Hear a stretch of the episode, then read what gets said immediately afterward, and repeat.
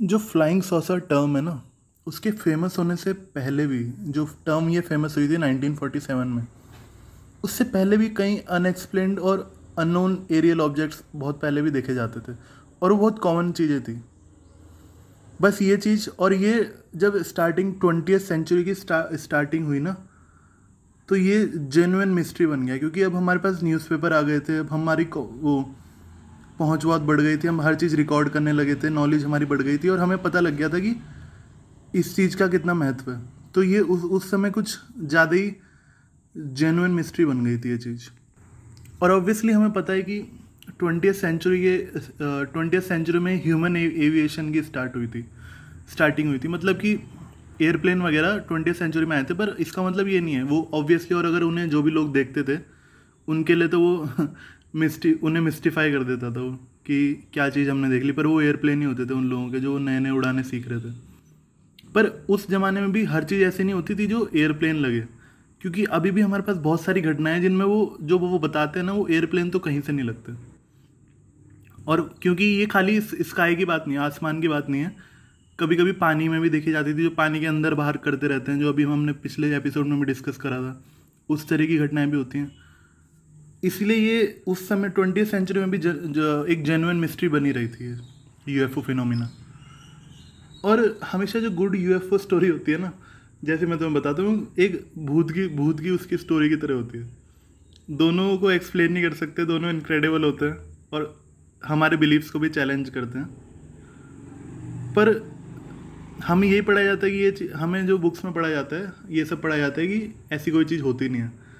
इसलिए कुछ कुछ लोग जिनमें बिलीव करते हैं, वो दुनिया की बात नहीं मानते और फिर वो खुद ही खोज में निकल जाते हैं अपनी कि हम, हमें जो सही लग रहा है ना, हम वही वही उसी नज़रिए से दुनिया को देखेंगे।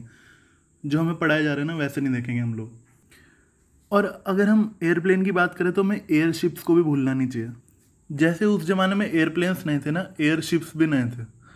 और वो क्योंकि बैलून जैसे लगते थे और 1896 के आसपास भी देखे जाते थे तो मतलब वो नहीं वो तो बहुत पुराने भी थे, ऐसा एयरप्लेन की तरह नई चीज़ भी नहीं थी वो कोई। पर उनमें बहुत दिक्कत होती है, एक तो वो ज़्यादा लंबी उड़ाने नहीं भर सकते थे। उनका ज़्यादातर मतलब पाँच से दस मील ही तो उन्हें, उनसे जा सकते थे। स्टेयरिंग बहुत बेकार होता था क्रैशेज के मतलब बहुत बार क्रैश कर जाते थे वो, और बहुत डेथ भी हुई थी उससे। पर 1900 के आसपास ही पहली जेपलिन लॉन्च हुई थी, जिसे गोल्डन एज ऑफ़ एयरशिप्स भी बोलते हैं। पर उस ज़माने के ना, जैसे वो ये चीज़ें ना यूरोप में कॉमन थी एयरशिप्स वगैरह, और ये अमेरिका में कॉमन नहीं थी।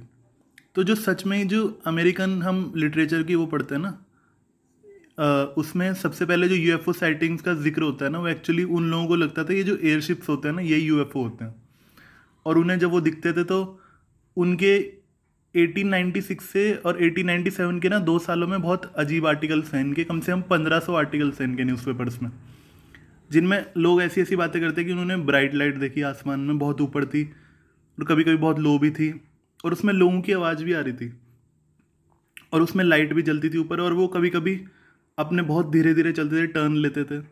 तो वो सब एयरशिप्स को डिस्क्राइब करते थे। और उस ज़माने के जो जर्नलिस्ट थे ना, वो इसे बोलते हैं टंग इन चीक स्टोरी तो मतलब ऐसी चीज़ों को ना बहुत उड़ाया जाता है इनमें। जर्नलिज्म में ना, जो जिन्हें उल्टे सीधे न्यूज़पेपर चलाने होते हैं ना, उन्हें एक्चुअली न्यूज़पेपर भी नहीं बोलते, उन्हें फालतू की मैगजीन्स बोलते हैं। जिन्हें वो चलानी होती है ना, उनमें ऐसी ऐसी स्टोरीज ही भर देते हैं उसमें। तो वो उन्हें यूएफओ नहीं बोल सकते, वो यहीं, वो एयरशिप्स की एयरशिप्स को ही लोग अपने बताते रहते थे कि उन्हें क्या दिख रहा है। पर की भी कुछ कुछ इंटरेस्टिंग चीज़ें हैं, जो हमारी U F O U F O logy की स्टडी से बहुत मैच करती है, और जो यू एफ़ ओज में एक, हमें एयर बताती हैं कि वो एयरशिप्स और एयरप्लेन नहीं हो सकते, वो कुछ और ही चीज़ थी। हमें सिर्फ़ उन स्टोरीज पे ध्यान देना। है पर कुछ कुछ केसेस ऐसे हैं जिसमें कुछ अजीब चीज़ हमें इनकी स्टोरीज में मिलती हैं न्यूज़पेपर्स की। जैसे शिकागो इलिनॉयस और अरोरा टेक्सास यहाँ पे एक खबर है April nine eighteen ninety seven की। जो उनका लोकल न्यूज़पेपर है ना, वो रिपोर्ट करता है कि हज़ारों लोगों ने ब्राइट इंटेंस लाइट्स देखी जो रात को ना सिटी को सर्कल कर रही थी मतलब सिटी के चारों तरफ़ घूम रही थी। और किसी को नहीं, किसी को वो लग नहीं रहा था। लोगों ने बोला, ये एयरशिप तो कहीं से नहीं हो सकता, क्योंकि वो मिल माइल्स अबव द अर्थ लिखा उसमें बहुत ऊपर था। और उसमें कुछ कुछ ऑब्जेक्ट्स तो सिगार शेप्ड के थे। मतलब वो बैलून टाइप भी नहीं थे, वो मेटेलिक सिगार शेप्ड ऑब्जेक्ट थे जो हवा में उड़ रहे थे। और उनसे रेस भी निकल रही थी, बहुत जाइंट सर्च लाइट जैसी। तो इसका मैं आर्टिकल ना आपको बिब्लियोग्राफी में नीचे लिख दूँगा। आप खुद चेक कर सकते हो कि मैं किसकी बात कर रहा हूँ। अब मतलब आप मेरी वेबसाइट पे जाओगे ना U F India and other conspiracies dot WordPress dot com ये मेरी वेबसाइट है। मैंने लिंक दे रखा है, पर आप कुछ, अगर जैसे मेरे जो पॉडकास्ट है ना, वो बहुत सारे अलग अलग प्लेटफॉर्म्स पे भी होता है। तो खाली जैसे मैं ज़्यादातर अपना गूगल पॉडकास्ट पे सुनना पसंद करता हूँ या स्पॉटिफाई पे।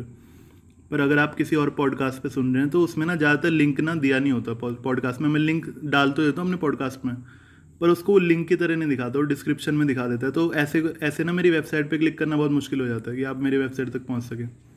इसलिए मैं आपको चाहता हूँ कि आप वेब पॉडकास्ट सुनते सुनते अगर आप मोबाइल में अपनी पॉडकास्ट चला लीजिए और वेब ब्राउज़र पे जाके मेरी साइट पे चले जाइए। उससे जैसे जैसे मैं केसेस डिस्कस करता रहूँगा ना, आपको बिब्लियोग्राफी मिलती रहेगी। अगर आपको खुद देखना है कि मैंने कहाँ से लिए हैं केसेस मैं किस न्यूज़पेपर रिपोर्ट की बात कर रहा हूँ तो मैं वहाँ पर डाल देता हूँ। अगर आपको वेबसाइट पर जाना है तो अभी जो मैंने वेबसाइट बताई है, उस पर जा, जाके आप देख सकते हैं। ये सब मिल जाएगा वहाँ। चलो अब अगली स्टोरी पे आते हैं। जो सबसे ड्रामेटिक स्टोरी है ना, वो मैंने अभी बताया औरोरा टेक्सास की है। इस अप्रैल सेवनटीन की स्टोरी है, जिसका नाम है, जो एक पेपर में छपी थी, जिसका नाम था डेलिस मॉर्निंग न्यूज़ इसके मुताबिक एक, इनमें ये जो इन्हें एयरशिप्स दिख रहे थे ना, इनमें से एक बहुत अजीब सा एयरशिप जिसको लोग एयरशिप भी नहीं बोले तो बोले तो वो एयरशिप तो कहीं से नहीं है। वो क्रैश हो गया लोकल विंड मिल में। और जो उसका ऑक्यूपेंट था, उसको लोग इसमें लिखा हुआ है who was declared to be not an inhabitant of this world and was dead and mangled मतलब जो उसका ऑक्यूपेंट था ना, जो इन्हें एयरशिप लग रहा था, वो एयरशिप तो था नहीं पहली बार और जो उसका ऑक्यूपेंट था ना, वो उन लोगों ने बताया, वो इस दुनिया का था ही नहीं। वो मरा भी हुआ था और मैंगल्ड हो रखा था। मतलब वो क्रैश से बहुत वो हो गया था।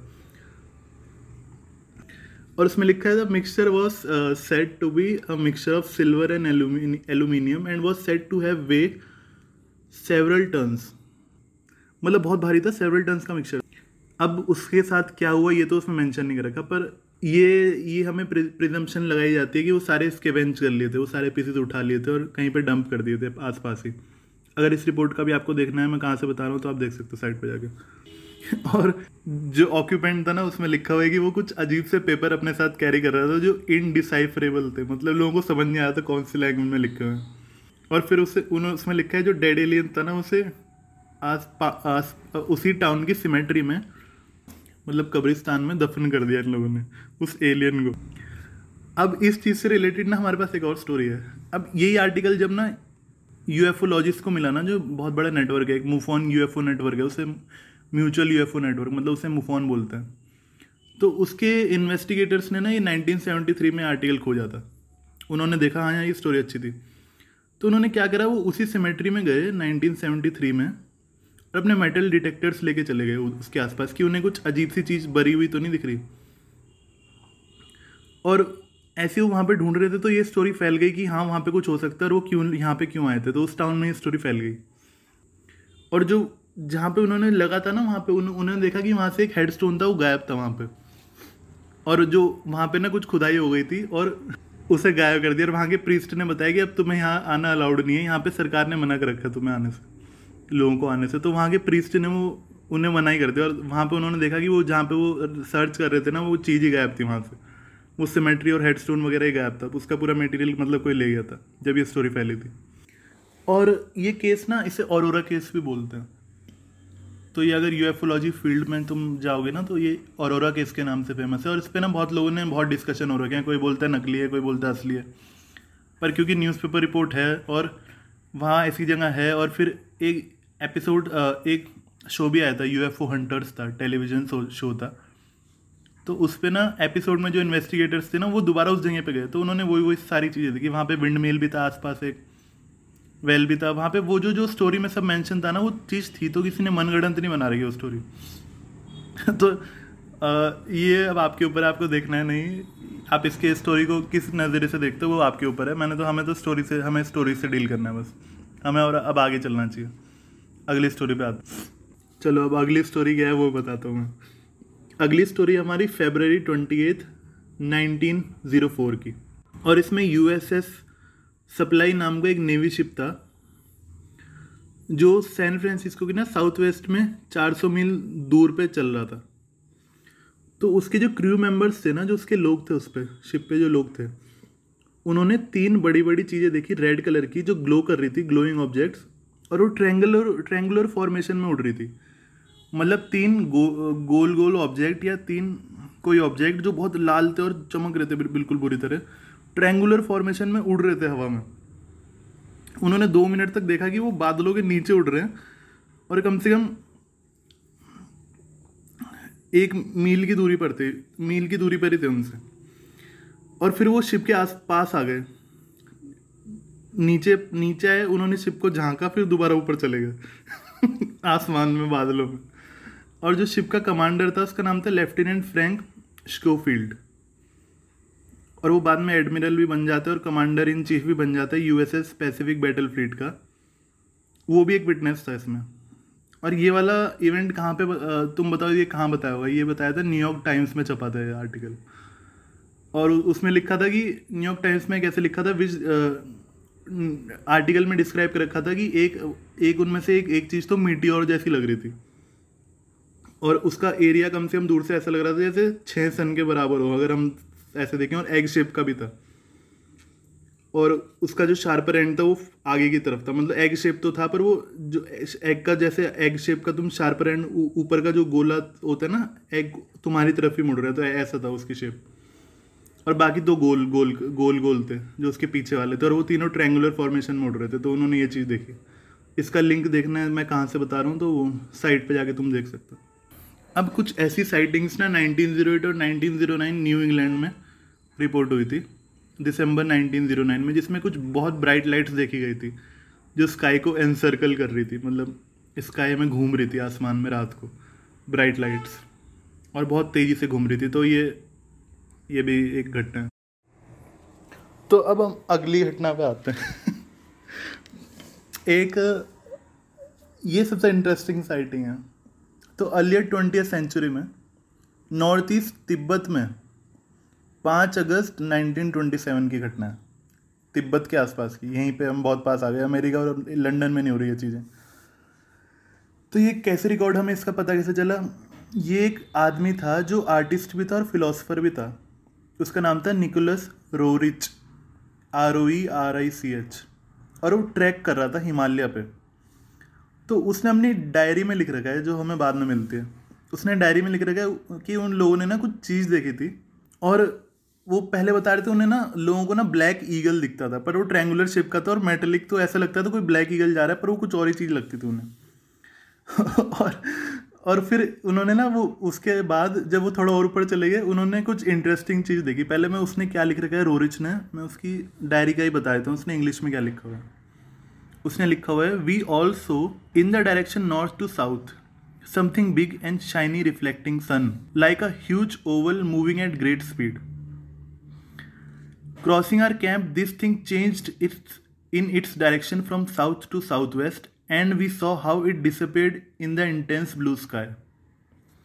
We even had time to take our field glasses and saw quite distinctively the oval form with the shiny surface, one side of which was brilliant from the sun. अब ये तुम्हें सोच के कुछ यूएफओ इंसिडेंट जैसा नहीं लगता क्या चीज़ हो सकती है जो सिल्वरी ओवल शेप्ड हो और वो उड़ के नॉर्थ ईस्ट तिब्बत में 1927 में सूरज जैसी लग रही हो और वो बादलों के बीच में से उड़ के चली जाए? ये तो, तो तुम खुद ही तुम खुद सोच के बताने की क्या चीज़ हो सकती है। अब ये जब ये घटना जब फ़ेमस हुई ना तो बहुत लोग इसको डिबंग करना है। उन्होंने बोला कि ये कुछ ना इन्होंने कुछ और देख लिया और ये फालतू में यूएफओ यूएफओ कर रहे हैं। तो ऐसी एक्सप्लेनेशन ने एक स्वीडिश एक एक्सप्लेनेशन दी गई कि वहाँ पे एक स्वीडी स्वीडिश एक्सपेडिशन भी गया हुआ था तिब्बत में 1927 के आसपास। और उन्होंने बताया कि वो लोग ना बैलून्स छोड़ देते थे ऊपर। और इन लोगों ने ना कोई बैलून देख लिया और उसे बोल रहे हैं कि इन्होंने कोई यूएफओ देख लिया ओल्ड शेप का, जो बादलों के बीच में से चला गया। तो इस चीज़ को भी ना ये लोग डिबंक करते हैं, बोलते हैं कि हम मानते हैं कि तुम, हम भी इस चीज़ पे सोचते हैं कि हमने बैलून या वो देखा होगा, पर ये बोलते हैं कि इतनी तेज कोई उड़ता हुआ ऐसे जा रहा है, बैलून और अपना डायरेक्शन भी चेंज कर रहा है, आगे पीछे चल रहा है ओवल शेप का है। सब वो बोलता था, हमें पता है कि बैलून क्या होता है और कौन सी चीज़ क्या होती है और कौन सी चीज़ क्या होती है। फिर भी एक जेनुइन मिस्ट्री है। और वैसे भी हम यूएफओलॉजी की हिस्ट्री डिस्कस कर रहे हैं तो हमें सारे फैक्ट्स रखने हैं। हमें ये नहीं बताना कि जो हमें सही लग रहा है कि हमें बताना नहीं, वो यूएफओ ही था। हमें तो सारे फैक्ट्स रखने हैं जो इसमें इस स्टडी में आते हैं हमारे सामने। अब वो उसके ऑब्ज़र्व जो स्टडी कर रहा है बंदा उसके ऊपर है कि उसे क्या चीज़ लेना है इससे। फिर भी ये काफ़ी जेनुअन मिस्ट्री है। आ, पर हमें ये बात नहीं भूलनी चाहिए कि जो डिबंग कर रहे हैं वो ये बताते हैं कि एक उन्होंने छोटा सा बैलून छोड़ा और वो 400 मील ट्रैवल कर 400 मील ट्रैवल करके चला गया कहीं दूसरी साइड दूसरे एक्सपेडिशन पे। जहाँ पे स्वीडिश से कोई दूसरा ही एक्सपेडिशन जा रहा था 400 मील उस बैलून ने ट्रैवल कर लिया और वो ऐसी हरकतें करने लग गया। आगे पीछे चल के बादलों में से जाने में सूरज की तरह चमकने लग गया। तो तुम्हें देखना चाहिए कि क्या हो सकता है। अब हम एक रिसर्चर के बारे में बात करते हैं, रिचर्ड ओलन। तो उसने क्या करा, वो कै, वो कैनेडा में रहता है तो कैनेडा नेशनल आर्काइव्स में गया वो ओटोवा ओटोवा में ये और वहाँ पे ना बहुत लोगों ने ना, बहुत एक्स्ट्रॉर्डनरी कुछ चीज़ देखते ना तो गवर्नमेंट को रिपोर्ट कर देते थे और वो अपनी रिपोर्ट्स में रख लेती थी। पर कैनेडा गवर्नमेंट ने ना कुछ करा नहीं इन पर या करा हुआ तो लोगों को नहीं बताया हमें नहीं पता उन्होंने क्या करा, क्या नहीं। पर वो उनके उसमें नेशनल आर्काइव्स में रखी हुई थी उनके पास। तो उसने वो रिपोर्ट्स देखी तो उसने अपनी बुक्स में लिखा है सब। तो मैं उन्हीं में से पढ़ देता हूँ थोड़ा आपके लिए। एक उसे सबमिट करी थी, एक ना रिपोर्ट सबमिट करी थी नाइनटीन एटीज़ में। एक बहुत बुढ़ा सा आदमी था, उसने करी थी, जो नॉर्थ वेस्ट टेरिटरी में रहता था। पर वो, उसने जो रिपोर्ट सबमिट करी थी, वो नाइनटीन एटीज़ में करी थी, पर वो थी नाइनटीन थर्टी सिक्स की। और उसने क्या डिस्क्राइब करा था, वो मैं बताता हूँ। तो जो ये आदमी था ना, जिसने ये रिपोर्ट करी थी, वो कैनेडा गवर्नमेंट के लिए काम करता था। एम्प्लॉय था वो गवर्नमेंट का ही, और उसका काम था एरियल मैपिंग ऑपरेशंस में। मतलब एरियल मैपिंग ऑपरेशंस करता था वो। और वो, जिस समय ये उसने देखा ना, वो बहुत रिमोट एरिया में था, अपनी उसके कनाडा के। ये रिमोट एरिया ना अलास्का जैसा ही है। अलास्का तो वैसे यूएसए का पार्ट है, पर ये भी उसी की तरह एक एरिया है। और इसकी एग्जैक्ट लोकेशन थी Aylmer lake A Y L M E R lake और ये बहुत रिमोट एरिया है। ये रीजन ना बैरन ग्राउंड है ना टुंड्रा जोन है कैनेडा कैनेडियन आर्टिक में। उसके पास पड़ती है। यहाँ पे ज़्यादा पेड़ वेड़ भी नहीं है, और मतलब कोई रहता भी नहीं है वहाँ पे। और बस गवर्नमेंट के ऑपरेशन या इस टाइप की चीज़ें ही होती हैं वहाँ पे। तो ये जो बंदा था ना, ये क्या कर रहा था? ये अपनी एरियल फ़्लाइट लेने वाला था मतलब उस एयरक्राफ्ट में अपने बैठने वाले थे एयर मैपिंग के ऑपरेशंस करने के लिए। पर वो ना, उससे पहले ना, इनका बिफोर फ़्लाइट इंस्पेक्शन होता है जिस पे प्लेन में हर जगह, हर चीज़ चेक करते हैं एक एक करके। तो वो अपने ऐसी प्लेन पे खड़ा होकर इधर उधर चेक कर रहा था, जब भी उसने ना, आसमान की तरफ़ देखा। उसे कोई आवाज़ नहीं आई, उसने बस ऐसी गलती से उसकी आसमान पे नज़र पड़ी तो उसने देखा कि वहाँ पे कंप्लीटली स्टेशनरी ऑब्जेक्ट है। मतलब बिल्कुल शांत बिल्कुल एक जगह खड़ी हुई है कोई चीज़।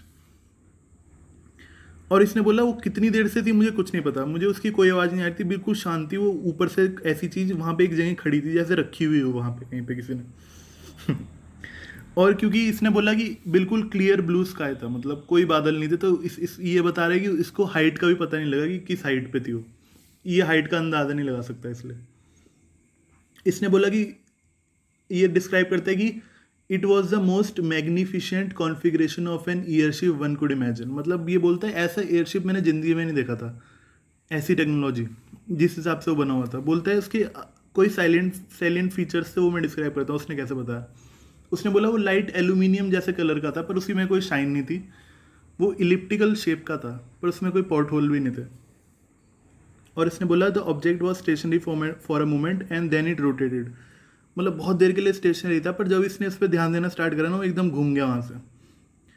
और इसने उसके बाद इंग्लिश में लिखा मैं बताता हूँ क्या लिखा है। From a north to south direction stationary position it turn east in a movement the turning was hardly detectable to the eye after the turn it it of at a a speed going east from the time of take off until it vanished was a matter of moment तो इसका मतलब ये है कि इसने वो इतनी जल्दी टर्न मारा उसने कि ये इसकी आई ह्यूमन आई डिटेक्ट भी नहीं कर सकती। उसे पता भी नहीं लगा कि वो टर्न उस उस पोजीशन में कैसे हो गया, इतना तेज था।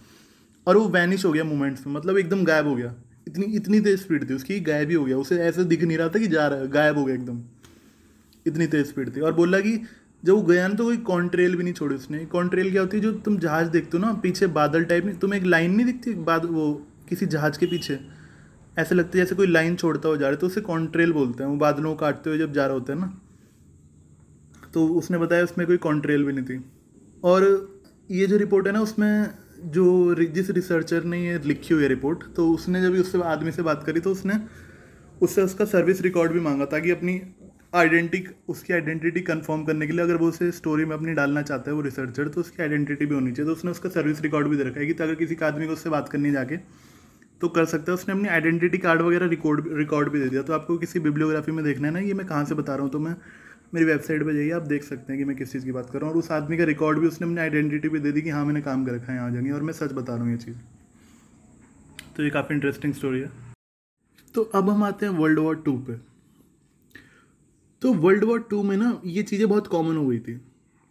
वो कैसे? क्योंकि नाइनटीन फोर्टीज़ के आसपास ना, बहुत सारे लोग अब जहाज़ उड़ाने लगे थे। जहाज़ मतलब इन द सेंस में हवाई जहाज़ बोलता हूँ, जहाज़ वो वाला जहाज़ नहीं बोला मैं, हवाई जहाज़। बहुत सारे लोग हवाई जहाज़ उड़ाने लगे थे। और अब ना रेडार टाइप की टेक्नोलॉजी भी आ गई थी रेडार आ गया था तो हम इलेक्ट्रॉनिक डिटेक्शन भी कर सकते थे हम एरियल ऑब्जेक्ट्स का। हवा में कोई चीज़ है, वो रेडार पे ही दिख सकती है। ऐसा नहीं कि हमें मन गणंत, हमें सपने आ रहे हैं, कोई बोले एलुसिनेशन हो रहा है, नहीं भाई रेडार में भी दिखती हैं वो चीज़ें। तब बहुत लोगों ने ये, बहुत सारे लोग ना नोटिस करने लग गए थे चीज़ें। तो उस ज़माने में ना यू नहीं बोलते इसका नाम उन लोगों ने रख दिया foo fighters F double O fighters आज भी जब रिसर्चर इस चीज़ को देखते हैं ना, उनके लिए भी ये मिस्ट्री रहती है। एक तरह से कि ये, एक तो युद्ध चल रहा है, उसके बीच में ये हरकतें हो रही हैं, ये और चल रहा है वहाँ। पहले तो वर्ल्ड वॉर ही चल रहा है। उसके बीच में ये चीज़ें और चल रही हैं वहाँ। तो इन सब में इसी दौर की एक इंटरेस्टिंग चीज़ है। इस ये घटना एक्चुअली बहुत फ़ेमस है। ये तो तुम्हें न्यूज़पेपर अभी के न्यूज़पेपर में मिल जाएगा इसका डिस्कशन कि क्या हुआ था, क्या नहीं हुआ था। इसका नाम है the battle of Los Angeles इसकी फ़ोटो भी मिल जाती है आजकल। तुम अगर साइट पे डालोगे, इसकी फ़ोटो बहुत आराम से मिल जाती है। इसके बारे में बहुत आराम से डिस्क्रिप्शन मिल जाता है। क्योंकि ये काफ़ी यूएफओलॉजी फ़ील्ड की घटना नहीं है, ये बहुत फ़ेमस घटना है। The battle of Los Angeles तो ये हुआ कब था? ये हुआ था Feb twenty five nineteen forty two में। तीन मंथ तीन महीने बाद पर्ल हार्बर के। पर्ल हार्बर के बाद ना पर्ल हार्बर वाली घटना के बाद यूएस यूएस से था ना जो, वैसे अलर्ट पे था वो तो हर चीज़ में। उन्हें कुछ भी दिख जाता तो अलर्ट हो जाते थे कि भाई दोबारा मुँह पे ना गिर जाए कोई, बम बम ना गिर जाए। तो बहुत ऐसे अलर्ट पे रहते थे। पर हुआ क्या, पच्चीस फरवरी को टू एम के आसपास मतलब रात के समय में रेडार्स ने ना, जो उनके रेडार थे ना, उन्होंने अजीब सी चीज़ ओशियन के ऊपर डिटेक्ट करी। लॉस एंजलिस के 120 माइल वेस्ट की तरफ़। और जब जैसे उन्होंने डिटेक्ट करी ना, सारे एंटी एयरक्राफ्ट बैरियर थे ना, वो अलर्ट पे आ गए सारे। जो फाइटर प्लेन्स थे, वो भी सारे रेडी, उन्होंने रेडी कर दिए उन्होंने। उन्होंने देखा कि वो ना धीरे धीरे जो टारगेट है ना, वो धीरे धीरे शहर की तरफ़ आते जा रहा है। बहुत धीरे धीरे चल रहा था। तो उन्होंने क्या करा अथॉरिटीज़ ने ना सिटी ब्लैकआउट ऑर्डर कर दिया। मतलब सब जगह की लाइट भगा दी। पूरी सिटी में अंधेरा हो गया पूरा। अब यहाँ से बहुत कंफ्यूजिंग हो जाता है पार्ट अब एक एक करके बताता हूँ, होता क्या है। अब क्या होता है एकदम रेडार से जो चीज़ दिख रही थी ना, गायब हो जाते एकदम। और अब क्या करते हैं, जो इनके लोग थे ना, उन्हें वो बोलते हैं कि अब हमें एनिमी प्लेन्स दिखाई दे रहे हैं। मतलब वो एक चीज़ ना बहुत हिस्सों में बढ़ चुकी है इधर उधर आ रखी है। बहुत सारी चीज़ें आ रही हैं यहाँ पर। बोलते एयरप्लेन्स आ रहे हैं, बहुत एनिमी प्लेन्स उन्हें पहले लगता है एनिमी प्लेन्स हैं तो वो यही बताते कि हमें रेडार पे एनिमी प्लेन्स दिखाई दे रहे हैं। और एक एक कॉलोनल तो उनमें ये बताते कि उसे पच्चीस प्लेन दिख रहे हैं जो अभी लॉस एंजलिस की तरफ़ आ ही रहे हैं बस। तो अब होता क्या है, तीन बजे के आसपास में जो एंटी एयरक्राफ्ट बैटरीज थी ना, वो ओपन फायर कर देते हैं इन पर गोलियाँ उड़ा देते हैं मतलब पूरा जो भी उन्हें चीज़ें दिख रही है ना, उनकी तरफ़ फायरिंग कर देते हैं स्टार्ट एंटी एयरक्राफ्ट बैटरीज जो होती हैं इनकी। अब क्या होता है, चौदह सौ तीस राउंड फायर करते हैं ये आसमान की तरफ़। ओशन और ये कब, कहाँ पे हो रहा है? ओशन के ऊपर नहीं हो रहा है ये? शहर के ऊपर हो रहा है। तो इतनी जारी जो, इतनी फायरिंग कर रहे हैं, सोचो एंटी एयरक्राफ्ट फायरिंग कर रहे हैं, चौदह सौ तीस राउंड तुमने आसमान में मार दिए शहर के ऊपर। इससे क्या होता है? तीन सिटीजन्स भी मर जाते हैं इनके शेलिंग से, और तीन तो हार्ट अटैक से मर जाते हैं इतनी शेलिंग की आवाज़ से। और बहुत ज़्यादा प्रॉपर्टी डैमेज भी होता है इनका, क्योंकि रफली ये, इनके हिसाब से nine ton of ordnance has been fire into there मतलब इतनी ज़्यादा, इतने भारी चीज़ें उन्होंने फायर फायरिंग में फायरिंग चली जा रही है फायरिंग डिबरी इकट्ठा हो रहा है हर जगह। पूरा मतलब गोलियाँ गोलियाँ चल रही ये बताओ था क्या वहाँ पर? असली में था क्या? ये तो पता होना चाहिए ना। तो एक आर्मी चीफ था। Army chief of staff George Marshall उसने प्रेसिडेंट रूजवेल्ट रूजवेल्ट उस टाइम का प्रेसिडेंट था, उनको लिखा। कि वहाँ पे क्या था? Unidentified airplanes other than American army और navy planes were probably over Los Angeles ये वैसे भी ये लेटर उन्हें ऑफिशियली देना था मतलब उन्हें ऑफिशियली दिखाना था तो उसमें तो कुछ भी लिख देंगे पर लोग बोलते हैं ये चीज़ नहीं थी असली में। और लोग ये बात से इनकार कर देते हैं कि वो एनिमी प्लेन्स थे। वो बोलते हैं कि उनका जापानीज या किसी भी एनिमी से कोई लेना देना नहीं था। जापानीज प्लेन से उनका कोई लेना देना नहीं था। वो वो इसका रीज़न क्या देते हैं वो भी बताता हूँ आपको। क्योंकि ऐसे प्लेन का ना सबसे पहला सोर्स होना चाहिए एयरक्राफ्ट कैरियर जापानीज का। वहाँ पे कोई था नहीं एयरक्राफ्ट कैरियर और ये जितने भी रिकॉर्ड्स ऑफ़ वॉर है ना इनके पास, उसमें लिखा होता है कि उस उस समय पे कोई ऐसा इनके पास सबूत ही नहीं था कि जापानी ऐसे प्लेन उड़ा रहे थे लॉस एंजल्स के आसपास ऐसे। फिर लोगों ने ध्यान दिया कि चलो वो एनिमी मिलिट्री एयरक्राफ्ट नहीं हो सकता, क्या फिर वो कमर्शियल एयरक्राफ्ट हो सकता? है इसकी भी एविडेंस नहीं है हमारे पास। इस चीज़ की भी एविडेंस नहीं है कि वो कमर्शियल एयरक्राफ्ट हो सकता है। क्योंकि उस समय कोई कमर्शियल एयरक्राफ्ट पैसिफिक पे तीन बजे के आसपास उड़ता ही नहीं था। और कोई कमर्शियल एयरक्राफ्ट ना इतनी ज़्यादा आर्टिलरी मतलब गोलियाँ चलाए जाने चलाए जाने और वो सह के आराम से वहाँ से चला जाएगा। मतलब खुद सोचो। अब जो ये मिलिट्री के लोग थे ना इन, इन्हें पता था अब मीडिया में बहुत ज़्यादा बात फैल चुकी है। तो ये ना उल्टे सीधे एक्सप्लेनेशन दे रहे थे मीडिया को। एक नेवी सेक्रेटरी था फ्रैंक नॉक्स उसने बोला, ये तो ये ना मिस्टेक थी वॉर नर्व्स थी। मतलब ये ना डर के मारे लोगों ने कर दिया। वहाँ पे असली में कोई चीज़ ही नहीं थी। तो इस चीज़ को, इस स्टेटमेंट को सुन के ना जो लॉस एंजलिस की जो मीडिया थी ना, वो पागल हो गए बोलते अच्छा बेटा, हमने जब खुद देखा है लोगों ने चीज़ें देखी थी, वो भी मैं बताऊँगा क्या देखा था। पर वहाँ की मीडिया पागल हो गई कि अच्छा बेटा, इतना झूठ बोलोगे तुम? तो मतलब एक तरफ़ कोई बता रहा है मिलिट्री एयरक्राफ्ट था जापान का, कोई बोल रहा है कमर्शियल एयरक्राफ्ट था, पर उन दोनों में भी सेंस नहीं बन रहा। तीसरे एक्सप्लेनेशन में दोनों लोग देने लगे। अब कुछ लोग बोलने लगे तो बैलून्स थे मिलिट्री लॉजिकल बैलून्स थे, जो रात में छोड़े जाते थे. अब लोगों ने ये भी चीज़ देखी, लोगों ने बोला, भाई, ऐसे ना दो ही बैलून छोड़े जाते हैं बस। और उन्होंने कितनी चीज़ देखी थी? उन्होंने थर्टी वन चीज़ें देखी थी। ट्वेंटी फाइव ऑब्जेक्ट है थर्टी वन कोई बोल रहा है, इतनी सारी चीज़ें देखी थी उन्होंने। और वो बैलून तो कहीं से नहीं लग रहे थे, और वो वो भी आर्ट, फिर ये भी बोलते हैं कि वो आर्टिली आर्टिलरी कैसे सह लेंगे उनकी जो गोलियाँ चल रही थी ना डिग डिग डिग डिग डिग वो खड़े होकर वहाँ पर सह रहा है बैलून ऐसा कहाँ होता है भाई?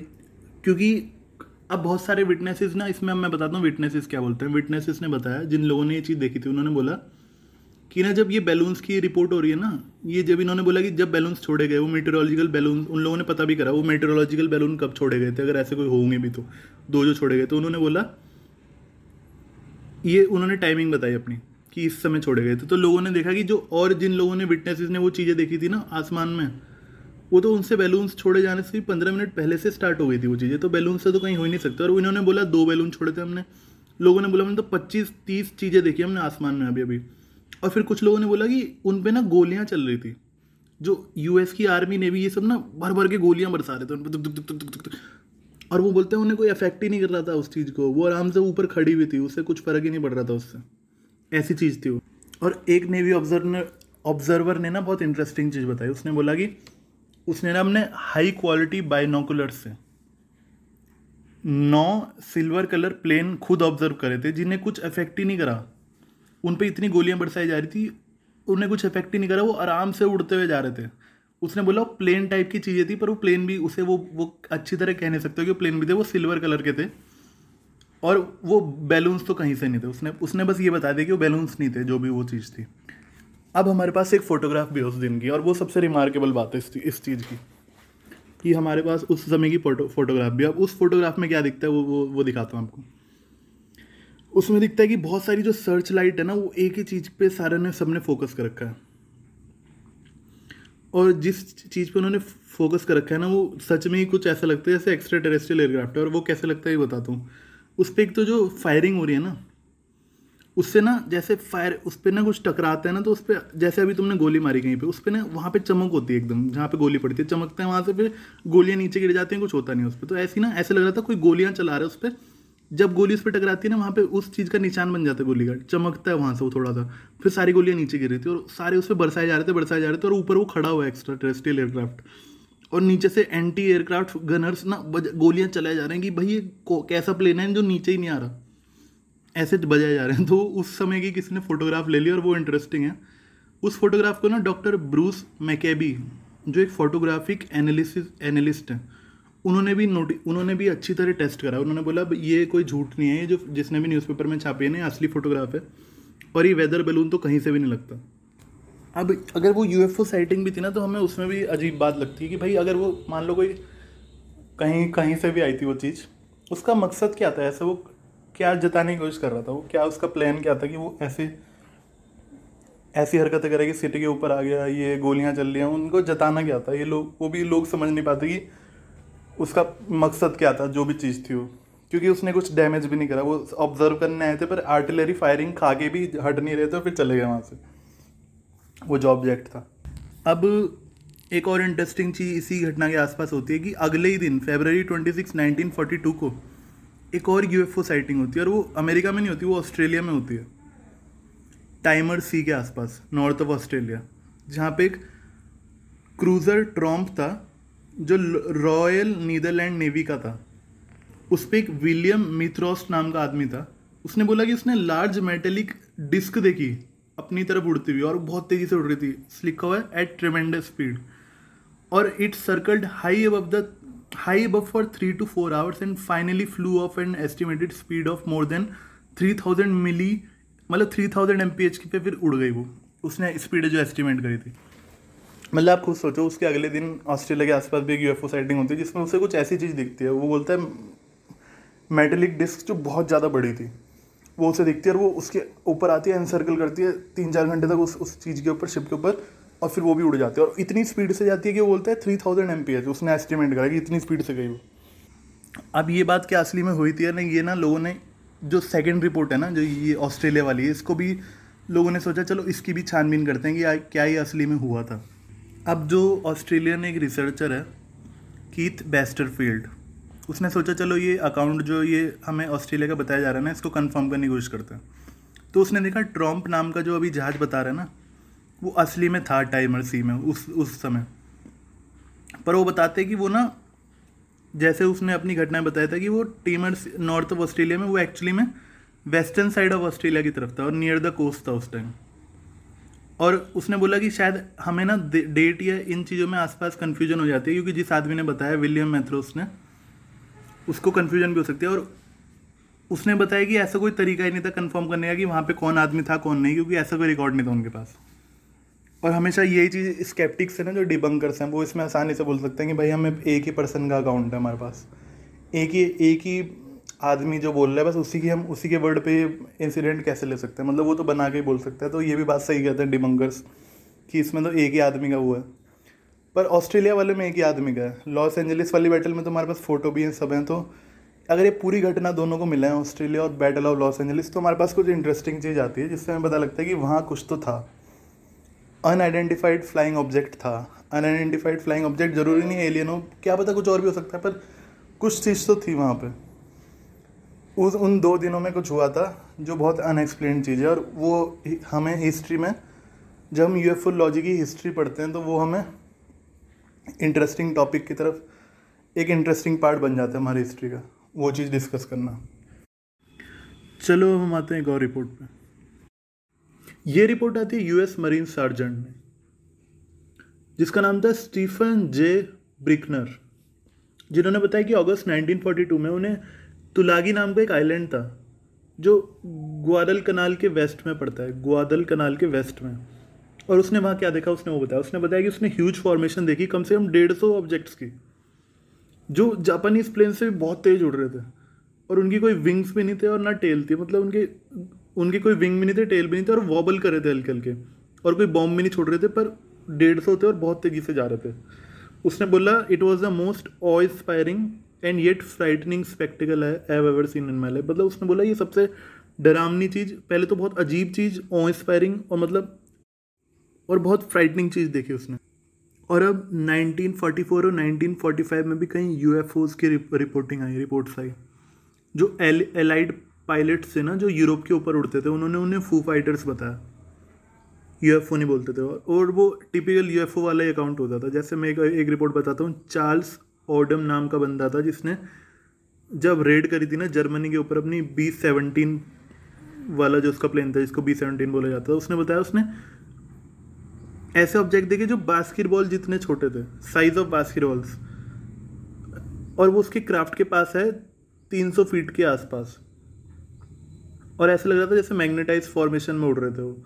और फिर उन्होंने देखा और फिर उड़ गए वो। तो जो भी हो, काफ़ी इंटरेस्टिंग स्टोरी और एक और एक और केस आता है, जो भी वर्ल्ड वॉर टू की इरा का ही है। और ये ये बताया था, ये रिपोर्ट करा था कि रॉबर्ट क्रॉफोर्ड नाम के एक बंदे ने, जिसने, जिसके साथ चौदह लोग और थे। और उन्होंने यूएस अटैक ट्रांसपोर्ट शिप था डीलर ऑफ़ उसमें समर ऑफ़ 1949 में ये घटना देखी थी। उसने क्या बताया कि उसके साथ जो चौदह लोग थे, उन्होंने क्या देखा वो बताता हूँ मैं आपको। उसने बताया कि ये जो जहाज़ था ना उनका, ये ना सिएटल जा रहा था वापस। और जब ये घटना हुई, ये कहाँ था? ये अलास्कल एलूशियन आइलैंड के पास था, जो अदाक टाउन है ना, उसके पास पड़ते हैं ये। और ये ना काफ़ी नॉर्थ पैसिफिक में पड़ जाता है। मतलब तुम मान लो नॉर्थ अमेरिका और एशिया के बीच में पड़ता है एक तरह से। और ये घटना है सनसेट के आसपास वाली। तो सनसेट में क्या होता है कि ऑब्जेक्ट होता है ना, वो पानी से निकलता है। शिप शिप वाले खड़े हैं। शिप वाले देखते हैं, बहुत अजीब सा ऑब्जेक्ट निकला पानी से। और उन्होंने बताया कि वो डार्क ऑब्जेक्ट था। सनसेट हो रखा था, इसलिए सनसेट के सामने डार्क लग रहा था। सर्कुलर शेप का था। और 200 फीट इन डायमीटर और एकदम ऊपर उठा पहले तो। फिर उस शिप का दो तीन बार चक्कर लगाने लग गया और फिर एकदम गायब हो गया। उसमें लिखा है leaving flashes of light in the wake मतलब एकदम ऐसे लगा फ्लैश सी लाइट आई और एकदम गायब हो गया। ये भी एक स्टोरी हो जाती है जिसमें पानी से कोई यूएफओ निकलता है। तो इसे भी तुम पानी वाले यूएफओ में काउंट कर सकते हो। ये उसने कई लोगों को बताया रिसर्चर्स को बताया, और एक एटमॉस्फेरिक फिजिसिस्ट भी है डॉक्टर जेम्स ई मैकडोनल्ड जो यूनिवर्सिटी ऑफ़ एरिजोना के थे। उसने उनको भी ये बताया और उन्हें भी, उन्होंने भी ये बोला हाँ ये केस मुझे सही लगता है कुछ। उन्होंने भी तो ये, उसने तो रिपोर्ट कराई थी, ये डॉक्टर जेम्स ई मैकडोनल्ड ने भी अपने तरफ़ से रिपोर्ट करा था, पर बाद में पता लगता है कि उन्हें भी वहीं से पता लगा था केस तो ये दो, इसकी रिपोर्टिंग भी दो जाएँगे वैसे आपको बिब्लोग्राफी देखने तो मेरी साइट पर जाकर देख सकते हो। अच्छा अब हमें लगेगा जैसे वर्ल्ड वॉर जैसी बुरी घटना के बाद में यूएफओज की साइटिंग कम हो जाएँगी। जब इतनी वॉयलेंट घटनाएँ हो रही हैं अर्थ पे तो कम हो जाएँगी यूएफओ की साइटिंग्स पर असली में ये होता है कि और ज़्यादा बढ़ जाती हैं एस्केलेट हो जाती हैं, दिखना। स्प्रिंग और समर जो 1946 का था, उसमें स्कैंडिनेविया के ऊपर मतलब प्राइमरीली स्वीडन के ऊपर। स्कैंडिनेविया वैसे तीन कंट्रीज़ होते हैं, पर मेनली स्वीडन के ऊपर। कुछ ऐसी चीज़ दिखी थी जिस चीज़ को उनके न्यूज़पेपर्स ने लिखा घोस्ट रॉकेट्स और अब जो साइटिंग्स आती है ना, वो एक दो नहीं आती, अब ना ऐसी आ जाती हैं साइटिंग्स हर सौ सौ की करीब आती हैं मतलब उन्हें सौ सौ चीज़ें एक साथ दिखती हैं इस बार लोगों को। इतनी ज़्यादा बढ़ गई थी। और इनकी मैन्यू वेरेबिलिटी भी बढ़ जाती है। मतलब मैनुएबल मतलब कितनी स्पीड से उड़ सकते हैं वो। उनकी वो एक और डायरेक्शन कितनी स्पीड से चेंज कर सकते हैं। वो चीज़ भी इन एयरक्राफ्ट की ना बढ़ जाती है। और स्वीडन में इतनी चीज़ें रिपोर्ट होने लग गई, क्योंकि वो बोले थे कुछ कुछ तो लो, बहुत लो ऑर्बिट में उड़ती थी और कुछ कुछ बताते थे कि लैंड भी कर जाती थी वो चीज़ें। तो समर तक इतनी ज़्यादा इनकी वो बढ़ गई मतलब न्यूज़पेपर्स में कि जो दो अमेरिकन जनरल थे ना, वो अनऑफिशियल विज़िट पे भी गए स्वीडन में। इन चीज़ों का पता लगाने की है क्या असली? और खाली स्वीडन में ही नहीं हो रहा था, ये बाद में रिसर्चर्स ने देखा तो ये फ्रांस में भी इसकी घटनाएँ लिखी हुई थी और ग्रीस में भी इनके बारे में लिखा हुआ था।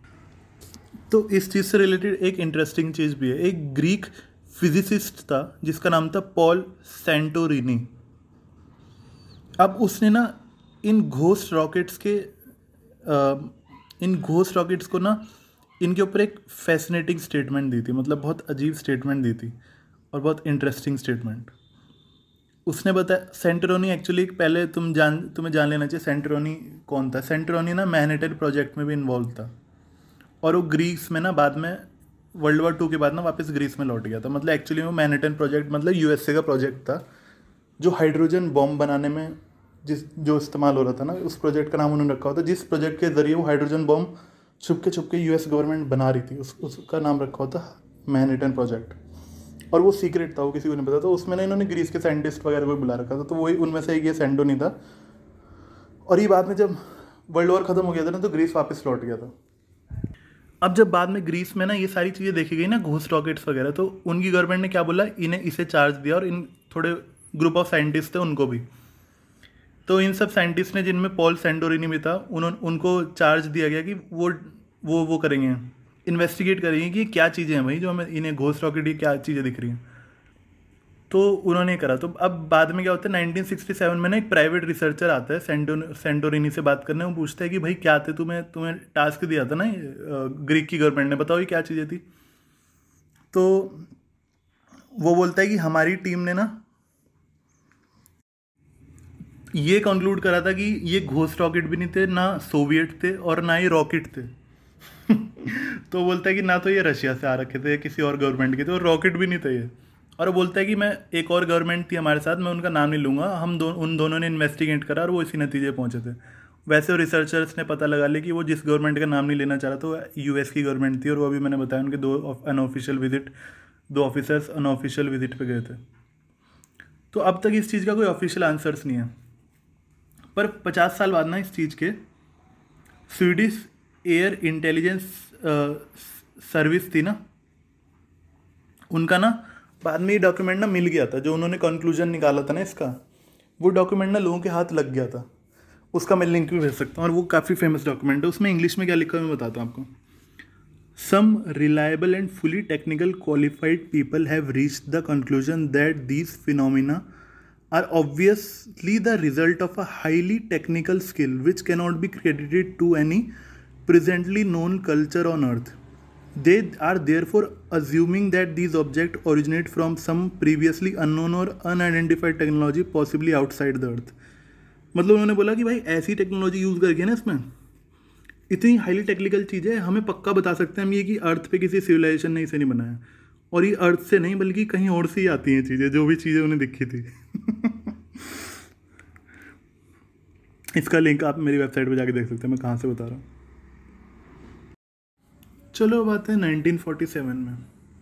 अब 1947 में ना बहुत अजीब घटना हुई थी। और 1947 में बहुत इंपॉर्टेंट ईयर है, क्योंकि इसमें एक फ़ेमस क्रैश भी हुआ था। पर मैं सारी घटनाओं पे एक एक करके आऊँगा। और वैसे ही ये 1947 आज हमारा लास्ट टॉपिक होगा। इसके बाद हम अगले एपिसोड में बात करेंगे। पर चलो मैं इस, इसी एपिसोड में क्या क्या हुआ था 1947 में वो बताता हूँ। पर अब जो जितना बचा हुआ है एपिसोड तो होता क्या है कि June twenty four, nineteen forty seven को ना इंटरनेशनल हेडलाइंस बना देता है। एक प्राइवेट पायलट जिसका नाम था कैनेथ आर्नोल्ड वो बताते कि जब वो अपना प्राइवेट प्लेन उड़ा रहा था ना कास्केड माउंटेन्स में जो वॉशिंगटन वॉशिंगटन स्टेट के पास है तो उसने नौ bright very fast moving objects देखे। मैंने नौ चीज़ें देखी जो बहुत तेज़ जा रही थी मतलब हद से ज़्यादा तेज। उसने बोला, उसने उनकी स्पीड कैलकुलेट करने की कोशिश करी तो पहले तो उसने देखा कि उनकी सत्रह सौ तक आ रही थी स्पीड तो उसने बोला इतनी ज़्यादा फास्ट तो कुछ हो ही नहीं सकता। तो उसने दोबारा कैलकुलेट करने का ट्राई करा, फिर भी उसने बोला, सारे एरर्स हटा भी दूँ ना, जब भी मेरे बारह सौ से नीचे नहीं आ सकता। तो ये उसने फिर ये उसने बताया कि वो ऐसी चीज़ें थी जैसे, ऐसे लग रहा था जैसे like a saucer would if you skipped it across a water तो उसने उसका नाम वहीं से रख दिया फ्लाइंग सॉसर मतलब वो फ्लाइंग सॉसर जैसी लग रही थी, जैसे उड़न तश्तरी लग रही थी और इतनी स्पीड से जा रही थी वो नौ चीज़ें। तो उस चीज़, इसकी बात से ना बहुत हेडलाइंस हो गई चारों तरफ़ मतलब इंटरनेशनल हेडलाइंस बन गई ये चीज़। और वो काफ़ी फ़ेमस भी हो गया था वो केस और वहीं से हमारी टर्म आती है फ्लाइंग सॉसर्स और वहीं से इंडिया वालों ने ली उड़न तश्तरी तो यूएफओ की कोई हिंदी टर्म नहीं, पर फ्लाइंग सॉसर्स की हम हिंदी टर्म यूज़ करते हैं यूएफओ के लिए, जो बोलते हैं उड़न तश्तरी तो हम इंडियंस उड़न तश्तरी वहीं से बोलते हैं। अब 1947 एक और बात के लिए खास है। कि यहाँ पे इस इस समय कुछ क्रैश भी हुआ था और वो सबसे फ़ेमस इंसिडेंट माना जाता है यूएफोलॉजी का। हालाँकि सबसे इम्पोर्टेंट नहीं है, पर फ़ेमस ज़रूर है। तो ये क्रैश हुआ था न्यू मैक्सिको रॉजवेल में। न्यू मैक्सिको डेजर्ट है, जो रॉजवेल आर्मी एयरफील्ड के बहुत ज़्यादा नज़दीक था। इसलिए ना इसे जो रोज, रॉजवेल का जो न्यूज़पेपर है ना लोकल न्यूज़पेपर वहाँ पे जुलाई, आठ जुलाई को ये खबर पब्लिश हुई थी कि रॉजवेल आर्मी एयरफील्ड ने ना वहाँ पे एक फ्लाइंग सॉसर पकड़ लिया, जो क्रैश हो गया था। अब ये जो न्यू मैक्सिको है ना, ये मैक्सिको मत समझ लेना, ये यूएस का ही पार्ट है, ठीक है? वहाँ का स्टेट है न्यू मैक्सिको डेजर्ट अब ये घटना ना इतनी फ़ेमस हो गई, इतनी फ़ेमस हो गई कि जगह जगह मतलब दिमाग ख़राब हो गया सारे न्यूज़ न्यूज़ चैनलों का और न्यूज़पेपरों का। पूरी दुनिया में खबर फैल गई, घंटों घंटों में ही। तो एकदम फिर आर्मी ने ना कुछ ही घंटों में दूसरी सेकंड अनाउंसमेंट करी वहाँ पे कि ऐसा कुछ भी क्रैश नहीं हुआ। वो सिर्फ़ एक वेदर बैलून था। अब इस चीज़ को और फिर जब आर्मी ने ये अनाउंसमेंट करी ना कि वो सिर्फ़ वेदर बैलून था तो लोग फिर उस बात को भूल गए। पर फिर तीस साल बाद कुछ खास हुआ। और वो ये हुआ कि 1978 में ना एक स्टेंटन फ्रीडमैन नाम का आदमी था। वो retired lieutenant colonel J C Marshall से मिला। और ऐसी उनके बारे में बातें चल रही थी तो जेसी मार्शल ने उन्हें बताया कि जो रॉजवेल में क्रैश हुआ था ना, शायद लोग उसे जानते भी नहीं।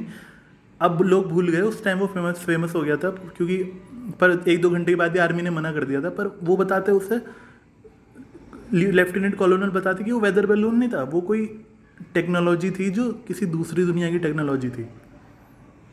अब फिर ये जैसी स्टेंटन फ्रीडमैन को पता लगता है, वो ये बात फैलाता है और ये धीरे धीरे ना यूएफओलॉजी फ़ील्ड में आ जाती है वाली बात। अब क्या होता है 1978 में स्टेंटन फ्रीडमैन को पता लगी। अब तक तो रॉजवेल को तीस साल हो चुके थे।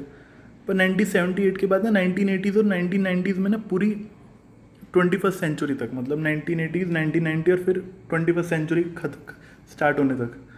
रॉजवेल केस ना बहुत फ़ेमस रहा मतलब। इसके आर पार बहुत मतलब लोगों ने फिर इसका पूरा छान मार छान मारा कि भाई ऐसा हुआ क्या था? और अगर यूएस गवर्नमेंट ने सच में ऐसी चीज़ पकड़ रखी है तो बता क्यों नहीं रही? तो क्योंकि ये बहुत ज़्यादा इंपॉर्टेंट चीज़ हो जाती है कि अगर गवर्नमेंट को मिल चुका है, चलो हवा में उड़ रही है वो बात अलग है, हवा में उड़ के चले जाते हैं वो बात अलग है, पर अगर गवर्नमेंट को क्रैश हुई चीज़ मिल गई और तुमने उन्हें सीक्रेट रखा और पब्लिक को बता भी नहीं और तीस साल से उस पर अब तो खैर सत्तर अस्सी हो गए होंगे अगर असली होगा तो उस उस ज़माने में भी तीस साल हो गए थे। तो इतने सालों से तुमने अपने पास रख रख रखा है। और पब्लिक को बता नहीं रहे हो तो ये कितनी इंपॉर्टेंट बात हो जाती है। तो फिर इस इस चीज़ के पीछे ना लोग घुस गए थे कि क्या ऐसा हुआ था। तो लोग ना विटनेसेस और ये सब ढूँढने लगे। अब जो रोजवेल की पूरी घटना है ना, उस पर विटनेसेस कैसे मिलते हैं, वो सब, वो अभी का नहीं है, क्योंकि हम ईयर वाइज चल रहे हैं। तो वो विटनेस वाली स्टोरी ना आगे वाले सालों में आएगी, और वो अभी मैं लाना नहीं चाहता। तो रोजवेल के विटनेसेस कैसे ढूंढे लोगों ने, वो सब क्या हुआ, और वो कैसे पता लगा कि ये स्टोरी में क्या क्या अलग बातें जो हमें उस न्यूज़पेपर रिपोर्ट में नहीं मिली थी। वो मैं आगे चल के बताऊँगा। अभी तो मैं इतना ही, क्योंकि हम ईयर वाइज चल रहे हैं तो अभी ईयर वाइज में हम 1978 पे नहीं पहुँचे, अभी हम 1947 पे ही हैं। तो 1947 में तो बस हमें इतना पता होना चाहिए कि हाँ कुछ ऐसी रिपोर्ट छप चुकी है न्यूज़पेपर में। और वो क्या थी और वो क्या नहीं थी, वो हम बाद में आएँगे, जब 1978 तक आएँगे हम अपनी यूएफोलॉजी स्टडीज़ की बात करते हुए।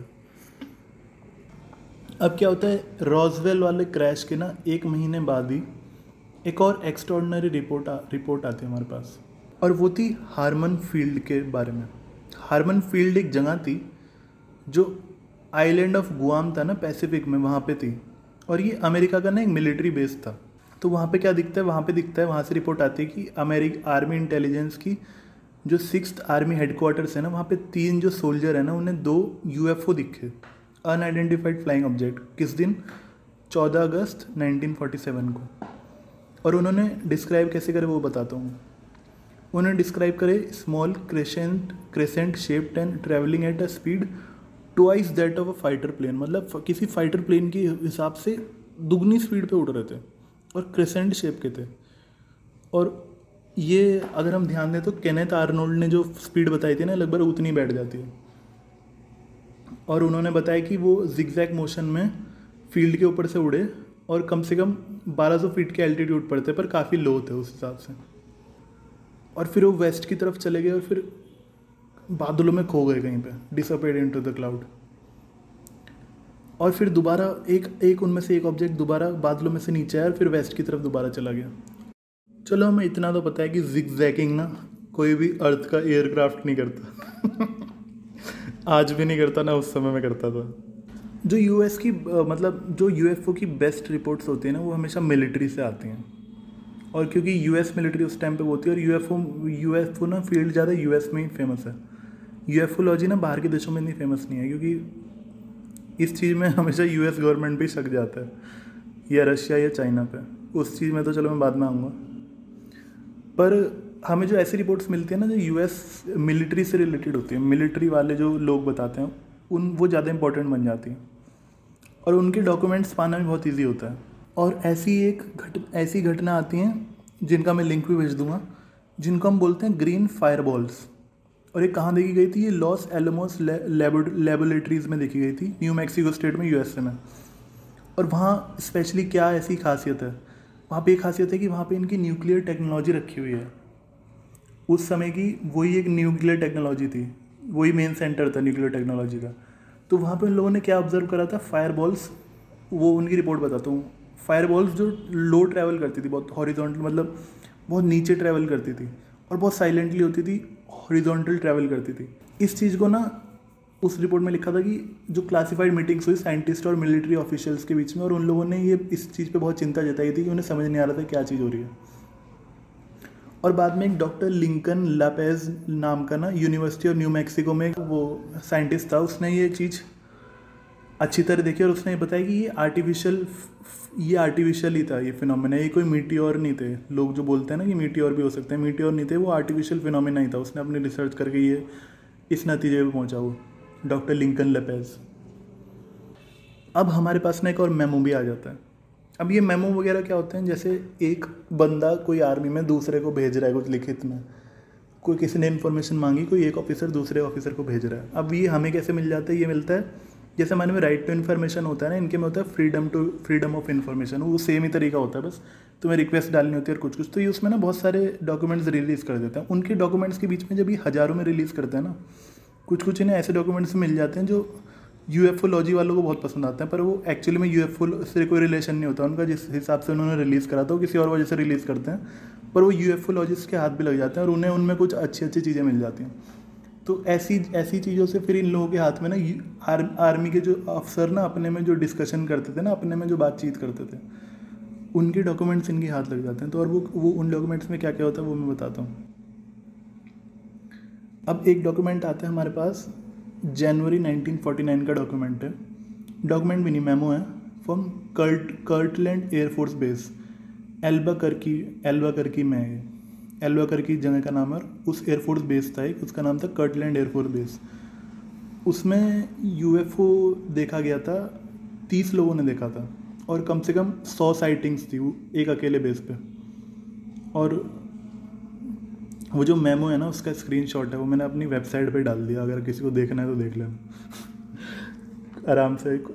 अगर कोई सिर्फ़ पॉडकास्ट सुन रहा है ना और मेरी वेबसाइट पे नहीं जा रहा तो मतलब अपना बहुत नुकसान करा रहा हो और हमें अब एक और मेमो मिलता है। हमें समर ऑफ़ 1950 में 1950 गर्मियों में एक लिखा गया मेमो मिलता है। किसने लिखा था? हैनफर्ड एटॉमिक एनर्जी कमीशन ने लिखा था, जो स्टेट ऑफ़ वाशिंगटन में है। उसने बोला था और इससे भी हमें एटॉमिक एनर्जी कमीशन है, इससे एक और चीज़ हो जाती है, हमें न्यूक्लियर कनेक्शन मिल जाता है यूएफओ से। मतलब ये जो यूएफओ की साइटिंग्स होती है ना न्यूक्लियर साइट्स पे बहुत ज़्यादा होती हैं। जहाँ पे न्यूक्लियर बॉम्ब रखे होते हैं, कुछ होता है ना, वहाँ पे ये यूएफओ साइटिंग्स बहुत ज़्यादा दिखी जाती हैं। और अभी क्योंकि ये मैमो इसने लिखा हुआ है। हैनफोर्ड एटॉमिक एनर्जी कमीशन ने लिखा हुआ है तो ये भी इंपॉर्टेंट बन जाता है इस चीज़ में। इसने, इस मैम में बता रखा है कि मल्टीपल साइटिंग्स हुई थी of unknown round objects over the plant मतलब वहाँ पे जो एटॉमिक एनर्जी कमीशन थी, उसके ऊपर राउंड ऑब्जेक्ट्स देखे गए थे। और एयरफोर्स जेट्स उन्हें इंटरसेप्ट नहीं कर पाए थे। इसमें लिखा failed interception attempt by air force jets तो ये भी एक मेमो मिल जाता है हमें। तो अभी तो हम सिर्फ़ मेमो और इन रिपोर्ट्स की बात करें न्यूज़ रिपोर्ट्स की। क्या हमारे पास कोई फोटोग्राफिक एविडेंस है? तो मैं बोलता हूँ हाँ है हमारे पास। दो पिक्चर हैं। मुझे ना पुरानी फ़ोटोज़ में ज़्यादा दिलचस्पी है, नई के मुकाबले, क्योंकि पुरानी फ़ोटोज़ तुम फोटोशॉप से वो नहीं कर सकते मैनिपुलेट नहीं कर सकते, कुछ वो नहीं कर सकते। तो अब तक मैं, हम ये देखना हमें ये देखना चाहिए कि फ़ोटोग्राफिक एविडेंस क्या है हमारे पास। क्या उस ज़माने की फ़ोटोग्राफिक एविडेंस है? तो मैं बोलूँगा हाँ है। दो पिक्चर हैं। एक है, ग्यारह मई को ली गई थी नाइनटीन फिफ्टी में। और ये काफ़ी इंटरेस्टिंग फ़ोटोज़ हैं। ये ली गई थी मैक मिनीविल ओरिगन में by mister and missus Paul Trent जो एक्चुअली में वो खेती करते थे और उन्होंने ये फ्लाइंग ससर देखा था अपने ऊपर, उसके, अपने ज़मीन के ऊपर। और उन्होंने दो फोटोग्राफ ली थी। अब जो स्केप्टिक्स हैं ना और ये जो डीबंकर्स हैं, इन्होंने बहुत कोशिश करी है। इनको बताने की कि होक्स है, ये सब नकली है, ये है। वो मतलब पूरा कैंपेन चलाया था कि नहीं भाई, नकली तो है ये इन्होंने कुछ ना कुछ करके तो बनाया होगा। झूठ दिखा रहे हैं, ये दिखा रहे हैं, वो दिखा रहे हैं। पर अब लोगों ने कंप्यूटर एनहांसमेंट टेस्ट करे और कंक्लूसिवली ये प्रूव करा है कि ये कोई मतलब नकली नहीं चीज़ थी ये चीज़। लोग जैसे जो पहले के लोग थे ना, वो बोलते थे कि उन्होंने कोई मॉडल सस्पेंड कर दिया। तार से कोई चीज़ बाँध दी और उसे ना ऐसा लगता है कैमरे के आगे से जैसे कोई उड़ रही है कोई चीज़ आसमान में। पर उस ज़माने में चलो तुमने बोल दिया, पर अब क्या है, हमारे पास कंप्यूटर एनहांसमेंट टेस्ट है। उसमें जब लोग ये फ़ोटो डाल के देखते हैं ना, जो न्यूज़पेपर में छपी थी उस टाइम की, ये जिस फ़ोटो की बात करूँ, मैं ग्यारह मई नाइनटीन फिफ्टी की तो उसमें देखते हैं कि ऐसा कुछ भी नहीं है, वो मॉडल सस्पेंड नहीं हो रहा, वो कंप्यूटर सेमुलेशन से पता लग जाता है। पर वहाँ के जो लोग थे ना, जो ट्रेंड्स को जानते थे मतलब मिसिज और मिस्टिल पॉल ट्रेंड को जो जानते थे जो लोग बोलते थे कि बहुत सीधे लोग थे गुड एंड ऑनेस्ट पीपल उन्हें पूरी ज़िंदगी में ऐसा कोई काम नहीं करा। मतलब उन्होंने इस चीज़ के अलावा ऐसी कोई हरकत नहीं करी। बहुत सीधे, साधे लोग थे, बिल्कुल सच बोलते थे, बहुत अच्छे लोग थे और नॉर्मल लाइफ जीते थे अपनी।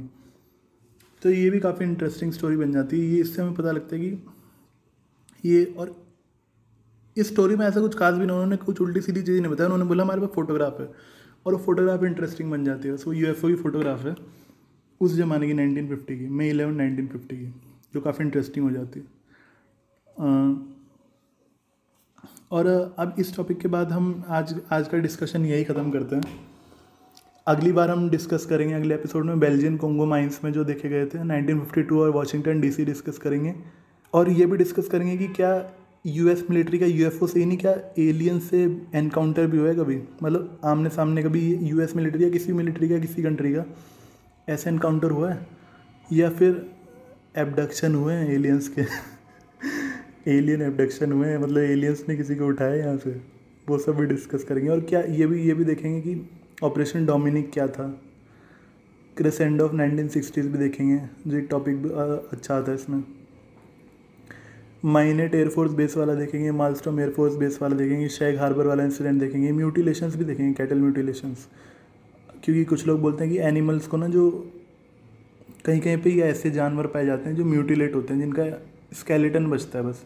बीच का सारा माल गायब हो जाता है। लोग बोलते हैं कि उन्होंने पहले आसमान में लाइट देखी, फिर उनकी कैटल के साथ ये हुआ। तो उन्हें कैटल म्यूटिलेशन केसेस बोलते हैं। अगले एपिसोड में वो डिस्कस करेंगे। तो चलो आज के लिए इतना ही। Bye bye